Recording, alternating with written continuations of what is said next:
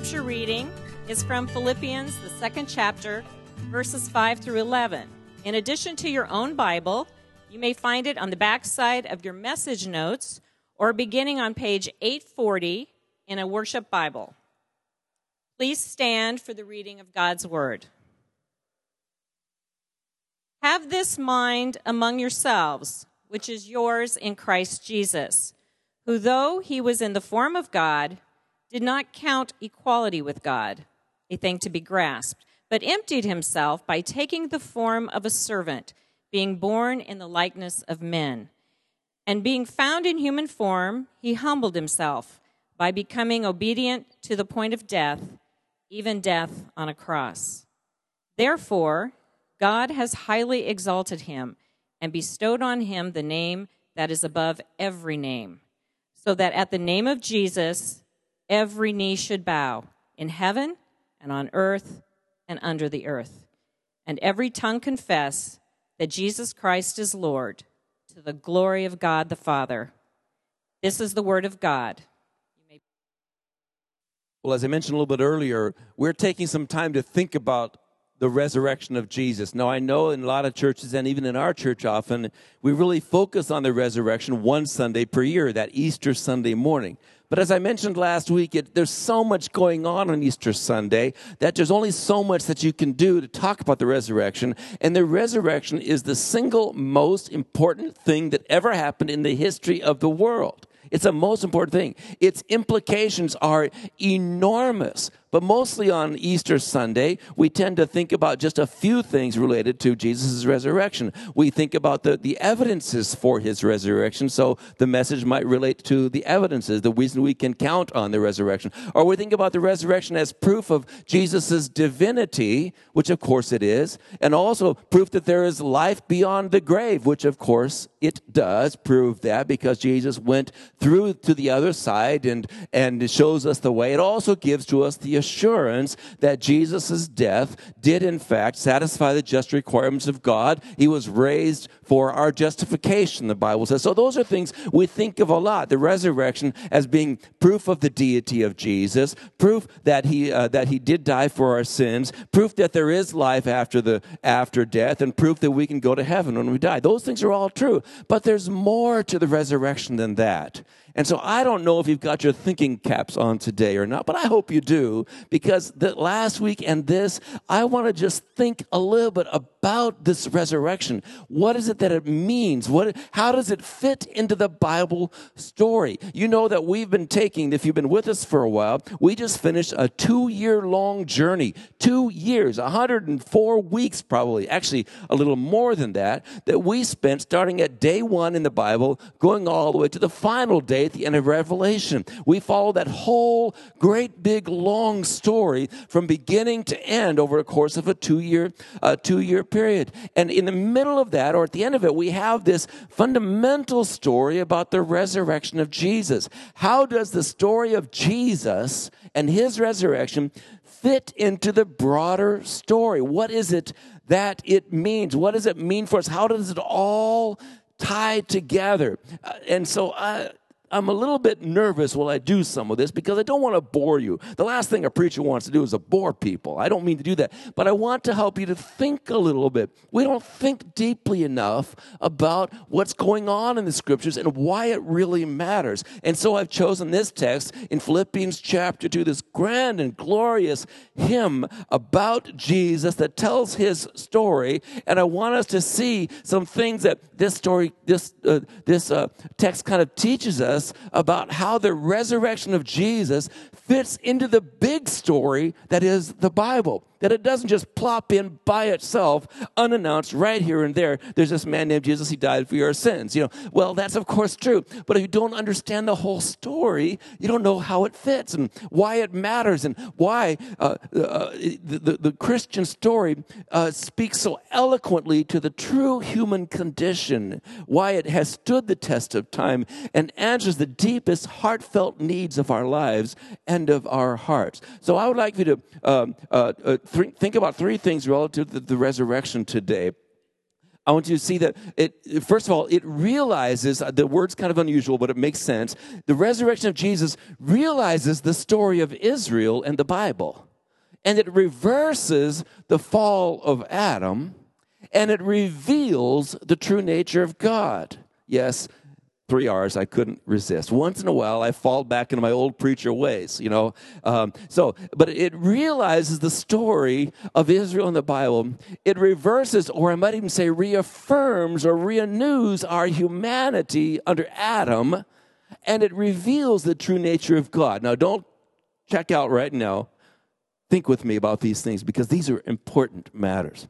First of all, the resurrection of Jesus realizes the story of Israel and the Bible. It, in other words, it realizes it, it completes, it fulfills. It's the goal towards which this whole Old Testament scripture has been, has been written. If you open up your Bible someday and you notice that the New Testament is like only the last 20% of the whole Bible. Why is that whole first part in there? Well, it's all part of a whole story, which, if you've been with us for a while, you know that there's this story about this beautiful creation broken by hum, human sin, rescued by God's grace, and ultimately renewed by Jesus' resurrection and ultimate return. The beautiful, broken, rescued, renewed story is this overarching story that tells us that the world is not here by accident, but by design. And God loves this world. He created it, He called it very good, but it was broken by human rebellion because humanity decided they would like to sit in God's place instead of God deciding they would decide what was right and wrong, not let God tell them what was right and wrong. And lots of bad things began to happen. And so there's this grand drama of God's rescue project, beginning with Abraham, going through Moses, going through David, and ultimately centering on the person of Jesus. Jesus is the one who realizes, who consummates, who fulfills, who completes the story that the Bible is telling. So if we want to understand the resurrection, we need to see it in the context of this big narrative. You see, it speaks about the rescue of creation. And so we see that God called Abraham and then Moses um, and then David, the, David, the King David, and all these people. And these were all meant to be part of God's rec- rescue project. In fact, when God first called Abraham, he said, Follow me, the land I will show you, and I will make you a father of a great nation, a blessing for all the nations. So God was going to use Abraham to bring blessing to all the nations. And so we have this rescue project. But the problem we see throughout the whole Old Testament is that the rescue always seems to be cut short. It doesn't quite make it. It's as if the rescuers themselves need to be rescued, right? Like, like Israel, who's meant to be the ones through whom God rescues creation, blesses creation, they themselves need to be uh, need to be rescued. And so we have this this sense of uh, of homelessness of unfulfilledness. The rescuers need to be rescued themselves. So, Abraham, for example, he obeyed God's call, but he also had a child by the wrong woman as a part of that rescue. He was part, he was bringing rescue, but he also brought ruin in the same time. Jacob, who was uh, Abraham's grandson, he fathered the 12 tribes, but his name was changed from Jacob to Israel, which is he who struggles with God. This perpetual struggle. The rescuers themselves are part of the problem. And then we have Moses who comes to call the people out of Egypt. And of course, he does that. But as soon as they come out of Egypt, what do they say? Can't we go back to slavery? It was a lot more easy back then. Can't we go back to that? They didn't really want to be part of the rescue rescue project that God was developing. They were continually murmuring and griping, and Moses himself was disobedient as well. Ultimately, we see that in the, as a Bible story goes, we have Israel coming in. Uh, coming into the promised land only to spend a miserable few generations under judges where it says everyone did what is right in his own eyes. The rescuers needed to be rescued themselves. They asked ultimately for a king, but after only 120 years, they had a civil war and the kingdom split into two. The rescuers were part of the problem as well. They needed to be rescued themselves. And one kingdom, the southern kingdom, uh, remained for a while, but ultimately, ultimately, they were then uh, they were then uh, captured by the Babylonians. They were sent into exile away from their homeland. They lost their sovereignty. They lost their land. They lost their temple. In many ways, they lost God. They were lost. But they were part of the rescue program, but had been lost themselves, you know. Uh, and, uh, uh, and, and so ultimately, then God brings them back. But we see this Old Testament sort of ends like, well, we're back in the, old, in the promised land. We have a temple. We're going through the motions. We're following God, but God is going to ultimately rescue us. God will send a deliverer. He will send a, a Messiah, someone who will rescue us. And it's into this grand narrative that Jesus arrives. Jesus shows up by a uh, by a river. He's baptized, and he says he begins to pre- he begins to preach a gospel, a good news of repentance, and saying the kingdom of God is at hand. You see, Jesus, Jesus uh, show, and then when Jesus shows up at his hometown and he opens up the Bible to the 61st chapter, what we now call the 61st chapter of Isaiah, and he reads about the acceptable year of the Lord. He reads about this, and he sits down and he says, Today, this scripture is fulfilled in your hearing. What's that mean? You're going to realize the fulfillment of this story today as I've read it to you. What's he saying? I am the one who fulfills all this story. You see, the events of Jesus' life, including his death and resurrection, are in direct fulfillment of what the Apostle Paul later called the hope of Israel. His story is Israel's story. It's as though all the hopes of Israel that Israel was meant to bring to the nations, all those then fell onto the back of one human being who was, we've discovered later, in fact, the God man, human and divine. All of the hopes and promises and even the judgment which occurred through Israel happens on him. He becomes the ultimate fulfillment of the story of the Bible. See, in many ways, Jesus is the ending to the story which began when first Adam sinned. And then Noah sinned, and then Abraham was called, and then continuing, Jesus is the one, Jesus is the one who is the ultimate hope of Israel. Or as uh, Simeon, the old man, said when Jesus was just a baby to be uh, brought before the temple, he is the hope of the consolation of Israel. Isaiah uh, uh, had pro- preached about the comfort ye, comfort ye, my people. I will do something that you will never believe. I will do it. And Simeon, the old man, saw it. And he said, Here is the hope of Israel. And the Apostle Paul then speaks about Jesus in the 28th chapter of Acts when he's standing before the people of uh, the, the Jewish people in Rome. He says, I am here because of my belief in the hope of Israel. You see, for Paul, he understood that all the hopes and dreams of all these people were brought together in the person of Jesus. Yes, there was there, the, the, the story of Israel in many ways is a story of looking for home looking for home. You're in the Garden of Eden, but you get cast out. You want to go back to home, right? You're living in Canaan or in Ur of the Chaldees, and God, eh, God says, Go, Abraham, I want you to find a home and take you to a home. I'll give you a land. There it'll be Canaan. Then they go away to Egypt and they find and they want to go back home to the promised land ultimately they come out of egypt into into the home of the promised land but then they end up getting exiled from there there's this longing for home and Jesus is the one who finally brings us home. And so Philippians 2 has a story that reminds us of that. It tells us that Jesus had a beautiful home. Jesus was from all eternity equal to God Himself. He was equal. Uh, uh sorry, my page went over, lost my page there um, he was equal to God himself. He says, although he was in the form of God, did not count equality a thing with God, a thing to be grasped. It speaks about the pre existence of Jesus, that he had a heavenly home. He had a dignity, a place. He had his place with God. But what did he do? He left his home. He says he did not grasp it, but he came. He came and emptied himself and took the form of a servant, was born like a man, and being found in human form, he humbled himself and was obedient to death, even death on the cross. He had a home. He lost his home. He became a human and, and died a slave's death. But then God has highly exalted him and bestowed on him the name that is above every name, that the name of Jesus every knee should bow, every tongue confess that Jesus Christ is Lord to the glory of God.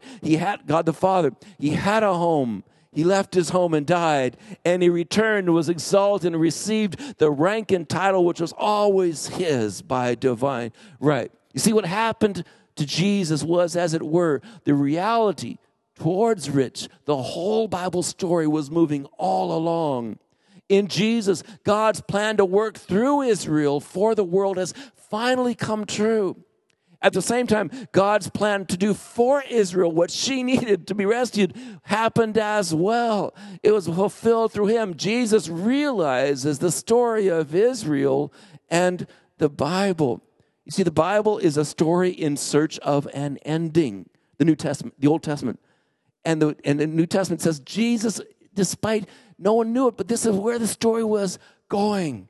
The Apostle Paul began to believe it. It puts together the complete story. That's why when Jesus appeared uh, on resurrection uh, day to Cleopas in Luke 24, it says, he op- beginning with Moses and all the prophets, he interpreted to them in all the scriptures the things concerning himself. Jesus opens up the whole Bible and say, don't you know this was all talking about me?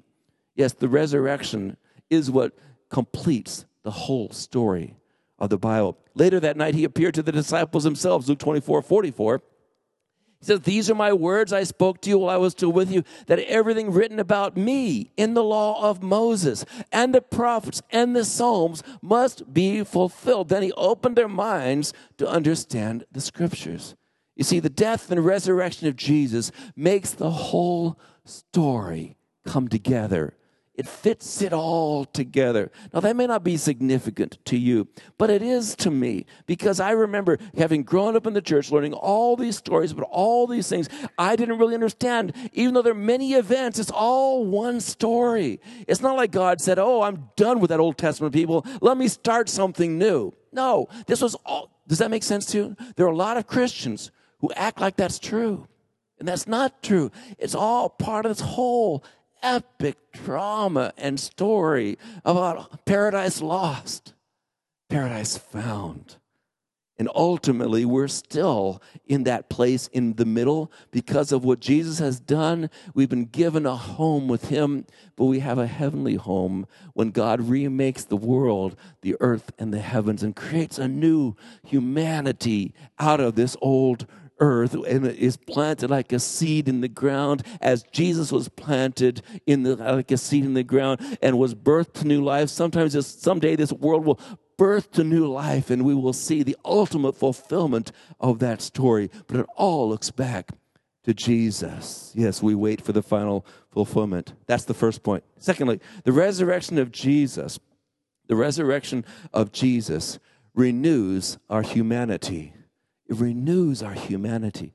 Or you might say it this way it reverses the fall of Adam. Now, think about this. In Genesis 3, when the when when the creation uh, uh, when the world was first made and God put them in the in the in the garden, what did Adam and Eve do? They snatched at something which was not theirs in order to become like God. They, they snatched at something they did not possess, which was equality with God. They looked at the fruit and they took it. They decided for themselves that they would become masters of their own destiny. They snatched at, was not, at what was not theirs, and as a result, they lost their true humanity. They lost their sense of self. They began right away to, their eyes were opened. They looked at themselves. They saw they were naked. They felt ashamed. They hid from God. They covered themselves. They blamed one another. They blamed God. And the whole culture of the world is because ultimately human beings grasped at what was not theirs theirs and in the process lost what who they really were as the true humans in the image of God. It was all marred. But look what Philippians is telling us. Eh, whereas Adam grasped at what was not his, and therefore I lost who he truly was, Jesus gave up what was truly his. gave up his rights and prerogatives as a member of the Godhead in the, in the heavenly places. Jesus gave up. No, he didn't lose his deity. We'll get to that in a minute. But he, it said, look what it says. It says, who, though he was in the form of God, that speaks about, did not count equality with God a thing to be grasped, but emptied himself, but made himself nothing taking the form of a servant, being born in the likeness of man, he found in human form, he humbled himself. Jesus lived a new way of being human. Instead of grasping for what was not his, he let go of all his prerogatives as God and came down and lived the only truly human life which ever has been lived. You see, Jesus, we see at it, Paul is telling us, and he tells us in another passage explicitly, Jesus is has done what Adam failed to do. Jesus has reversed the effects of the fall. Jesus had been the one truly human being. He has come to where Adam ended up. He came into the mess that Adam, humanity, created and lived and died underneath its weight and its evil and its abuse. He came to the land of sin and death in order to rescue and to restore humanity. What did Jesus do? He didn't grasp, but rather he gave. He gave. Adam grasped and lost his true identity. Jesus let go of his rights and prerogatives as God. And but what ultimately happened? While it is true that he came into the land of sin and death and evil and died mercilessly under its weight, what does it say at the end of three days? Wherefore, God also hath highly exalted him and hath given to him a name which is above every name. That's the name that was rightfully his before he came to this earth, right? A name that was ever, above every name, that at the name of Jesus, every knee should bow, every tongue confess that Jesus Christ is Lord to the glory of God the Father. It's important to understand something about this that because God clothed himself in human flesh, God has blessed humanity I know how it feels. You think your problem is found in your human flesh. It makes you want to do bad stuff all the time, doesn't it? It craves things and it says, Gimme, gimme, gimme. And you try to say, No, no, no. But you, and so you think the problem is in your flesh. No, the problem is that your flesh is not yet surrendered to the Lordship of Jesus Christ as it should be, so that we can use our gifts and our abilities to serve people, not to be served by them. Many people think of humanness as if it were itself a bad thing. But in the Bible, our humanity is a fundamentally good thing. When God created this world, He said it was very good. And God did not change His mind. He's not just trying to trash this thing. He's not just saying only your soul matters, only your spirit matters. No, Jesus was clothed in human flesh. The Bible says he tabernacled among us. He lived among us. We touched him. We saw him. We heard him. First John tells us this. We walked with him. And even after his resurrection, he said, Can you give me something to eat? I'm hungry. He said these things because, and so this affirms our essential humanity. Humanity is a good thing. The problem with wickedness and evil and sin is that they corrupt and distort our humanness. And they get wedded together. And so on the cross, when Jesus died, he took all, though he himself was sinless and guiltless, he took all that corruption, all that distortion, all that evil onto himself.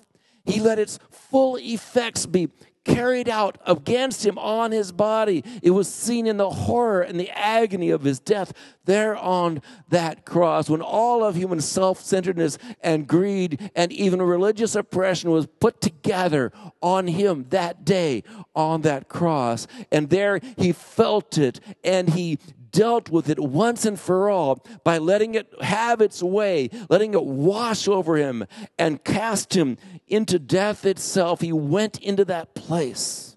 So the problem of wickedness and evil and sin could have its. See, the thing that's beautiful about a Bible story is it takes sin and evil seriously. It takes it seriously. It doesn't pretend it's not there. In fact, it's so serious. That's why Jesus died. But he died in order to rescue our humanity, not rescue us from our humanity. Do you see the difference? So important to see that. So important to see that. Yeah. He dealt with it once for all. And then there in the resurrection, there's a joyful reaffirmation of humanity when Jesus has a glorified body, a body which the Bible says we one day will have.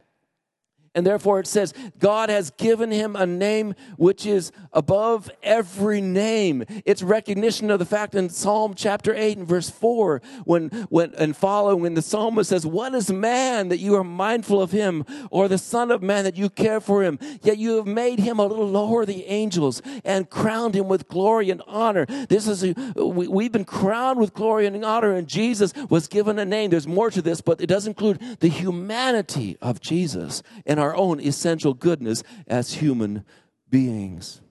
You see, the lordship which Jesus exercises, this is important to see. The lordship which Jesus exercises today is the lordship of that of the true Adam, the risen Adam, the truly human being. Jesus still has the scars on his hands. He still has the hole in his side. He has a remade body. He didn't just pretend to be human, he truly was human. So important for us to see that. Yes. And so this is the affirmation of the goodness of this created order through the resurrection. And that's why, as we talked about last week, his resurrection offers to us newness of life as we learn what it means to allow the Spirit of God to transform us, to make us into the truly human beings we were meant to be. So the resurrection of story, uh, uh, resurrection of Jesus, uh, uh realizes the story of Israel in the Bible. And the resurrection of Jesus uh, reaffirms our fallen humanity, reverses our fallen humanity, reverses the story of Adam. And then finally, the resurrection of Jesus reveals the true nature of God. It reveals the true nature of God. Yes, the resurrection is the story of history. Yes, the resurrection is the story of humanity. But the resurrection of Jesus is also the story of God. Now think about this. Again, I know I'm expecting to think a little bit. It says there at the end of it, at the name of Jesus, every knee will bow and every tongue confess that Jesus Christ is Lord to the glory of the Father. Now, this is a quotation that John or that Paul uses that comes out of Isaiah chapter 45 where the, where, where the Lord in this prophetic word is denouncing uh, paganism, denouncing any other gods that would set themselves up against God. He's saying there are no gods but me. Listen to what it says Isaiah 45, 20, 22 and 23. The Lord says, Turn to me and be saved, all the ends of the earth, for I am God and there is no other. By myself I have sworn. From my mouth has gone out in righteousness a word that shall not return to me every knee shall bow and every tongue shall swear allegiance. Now, this prophetic word from the great prophet Isaiah says, There's no one besides me, and to me every knee will bow and swear allegiance. Now, what did Paul just say in Philippians chapter 2 and the following? He said, To Jesus every knee will bow and declare that Jesus Christ is Lord to the glory of the Father. Now, what's going on here? In the Old Testament, Paul, no, uh, hard. I just wish you could kind of feel the flavor of this. They were so utterly monotheistic. There was one God, no other. I cannot bow to other gods, as all the other pagans did. Just add God to your list. No, it's not the way it works. They died for that belief. And in Isaiah's prophecy, I will share my glory with no one. To me, of every knee will bow. And here is Paul, this Pharisee turned Christian, who says about Jesus, to Jesus, every knee will bow. Paul could not have been saying anything but this.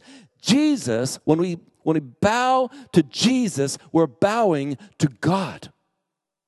When we speak of God, we're speaking of Jesus.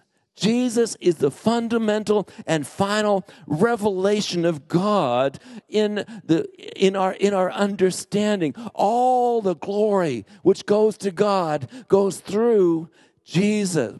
In the resurrection and exaltation of Jesus, Paul see the establishment of God himself as the sovereign one, as the creator of the world, as victorious over his rivals. He ascribes to Jesus the, the glory which was supposed to be given only to God. There are not two gods, there are one. That means when you see the man on the tree, you're looking at God on the tree.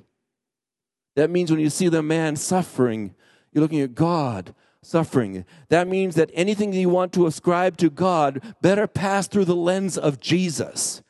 If it doesn't look like anything Jesus would do, it's not something God would do. You see, Jesus is the revelation of God. This is why Christianity, uh, this is what makes Christianity fundamentally unique. Yes. Paul's answer to this story is that the one with whom the living God, the transcend, uh, is that the one with whom the living God, the transcendent Father, has shared His glory, is the one who had always shared it. He'd always, he was who was in the very. Uh, look at the poem again. Who, though he was in the form of God, that means he had the nature of God. He did not regard equality with God, that is, fighting for a place in the Godhead, as something to be grasped, but emptied himself. He didn't stop becoming God when he became human, and was uh, uh, and and and made himself nothing, taking the form of a servant. I used to think that was just because Jesus was a nice guy, he wanted to come as a servant. No, Jesus, that's what God is. God is a servant. That's what he does. When Jesus comes into this world, this is the way he shows up. He doesn't care about trappings, he owns all the hills. He made all the hills. He cares about serving. So he took the form of a servant, being born in human, human likeness, I mean, the nature of humans. And being found in human form, he humbled himself by becoming obedient to death. Why did he die? Because humanity was so twisted and warped that they thought uh, power was seen by taking advantage of people. And because Jesus didn't do what they wanted to do, they killed him. He had a different idea. They killed him because he wasn't the God they wanted. But he's the only God that ever really was. He is that God. That's what the Christian message wants us to see. He humbled himself by becoming obedient to the point of death, even death on the cross. Died under the weight of, of, of uh, Uh, you know, Roman power and religious power. He died under that, under the evil of that. Therefore, God has highly exalted him. God, the Father, has exalted him and given to him the name which God said he would never give to anyone but himself. I know there's a mystery in that. There's a mystery in that. But that's the mystery of the Christian gospel. Jesus is the one who was from the beginning equal with God. He was not human before he came to this earth. He came down to this earth in human form. He became human at that particular place and time without ceasing to be God. And in many ways, the whole point of the story, the humanness of Jesus, is to see that this is the way God lives on this earth. And on that cross, Jesus did what only could God could do. And so, in that resurrection, he is raised to a glory with God's own unique glory, the glory which Adam was designed to reflect, not have, but reflect. Okay? And uh, uh, the story of Jesus is the story of what God looks like on this earth. See, in our culture, everybody believes in God, but they think they can make up God however they want, right? Christians don't say that. Christians say we believe Jesus is God. You want to know what God is like? Look at Jesus. He welcomes the outcast. He lays down his life for his enemies. He forgives those who abuse him. He, uh, he, he brings healing and hope to everyone. He uses his resources to serve people. That's who God is. So, in the resurrection of Jesus, we see that the story of Israel in the Bible is completed, that the fallenness of humanity is reversed, and that the true nature of God is revealed. And so when we gather every Sunday morning, we gather to remember that. That's why when we gather, we gather, we close our gathering with the Lord's table because it's that reminder of how it is that God, when He came, came to be among us as one who served. This is the God who laid down His life for you and for me. Now, I wonder what you will do with that. Will you pretend that God is not looking out for your own best interests and decide that you want to live your own life on your own terms? God will let you do that. But why not embrace the loving, self giving love of God and fall down before Him so that what will happen at the end of time when every knee will bow happens at this point in time when your knee bows before Him, the one who made us, the one who forgave us, the one who rescued us, the one who remakes us into His image, the one who will ultimately take us with Him into His new heavens and new earth. That's a beautiful story. And that's something about what the re- resurrection means for you and me. Have I lost you? I hope not. God bless you. Let's have prayers to close. Father, oh my goodness, there's so much in this resurrection story. We could never exhaust it. We should never be flippant about it. And we've kind of thought through some of the hard things about it. There's so many implications. You know, as this world lost its home so often, we have a sense of homelessness, and loss before you but you have come to bring us back home. Thank you that you lived and died among us. Help us to respond in faith to that story. It's a story which changed the world and can change it again. We embrace this in Jesus' name. Amen.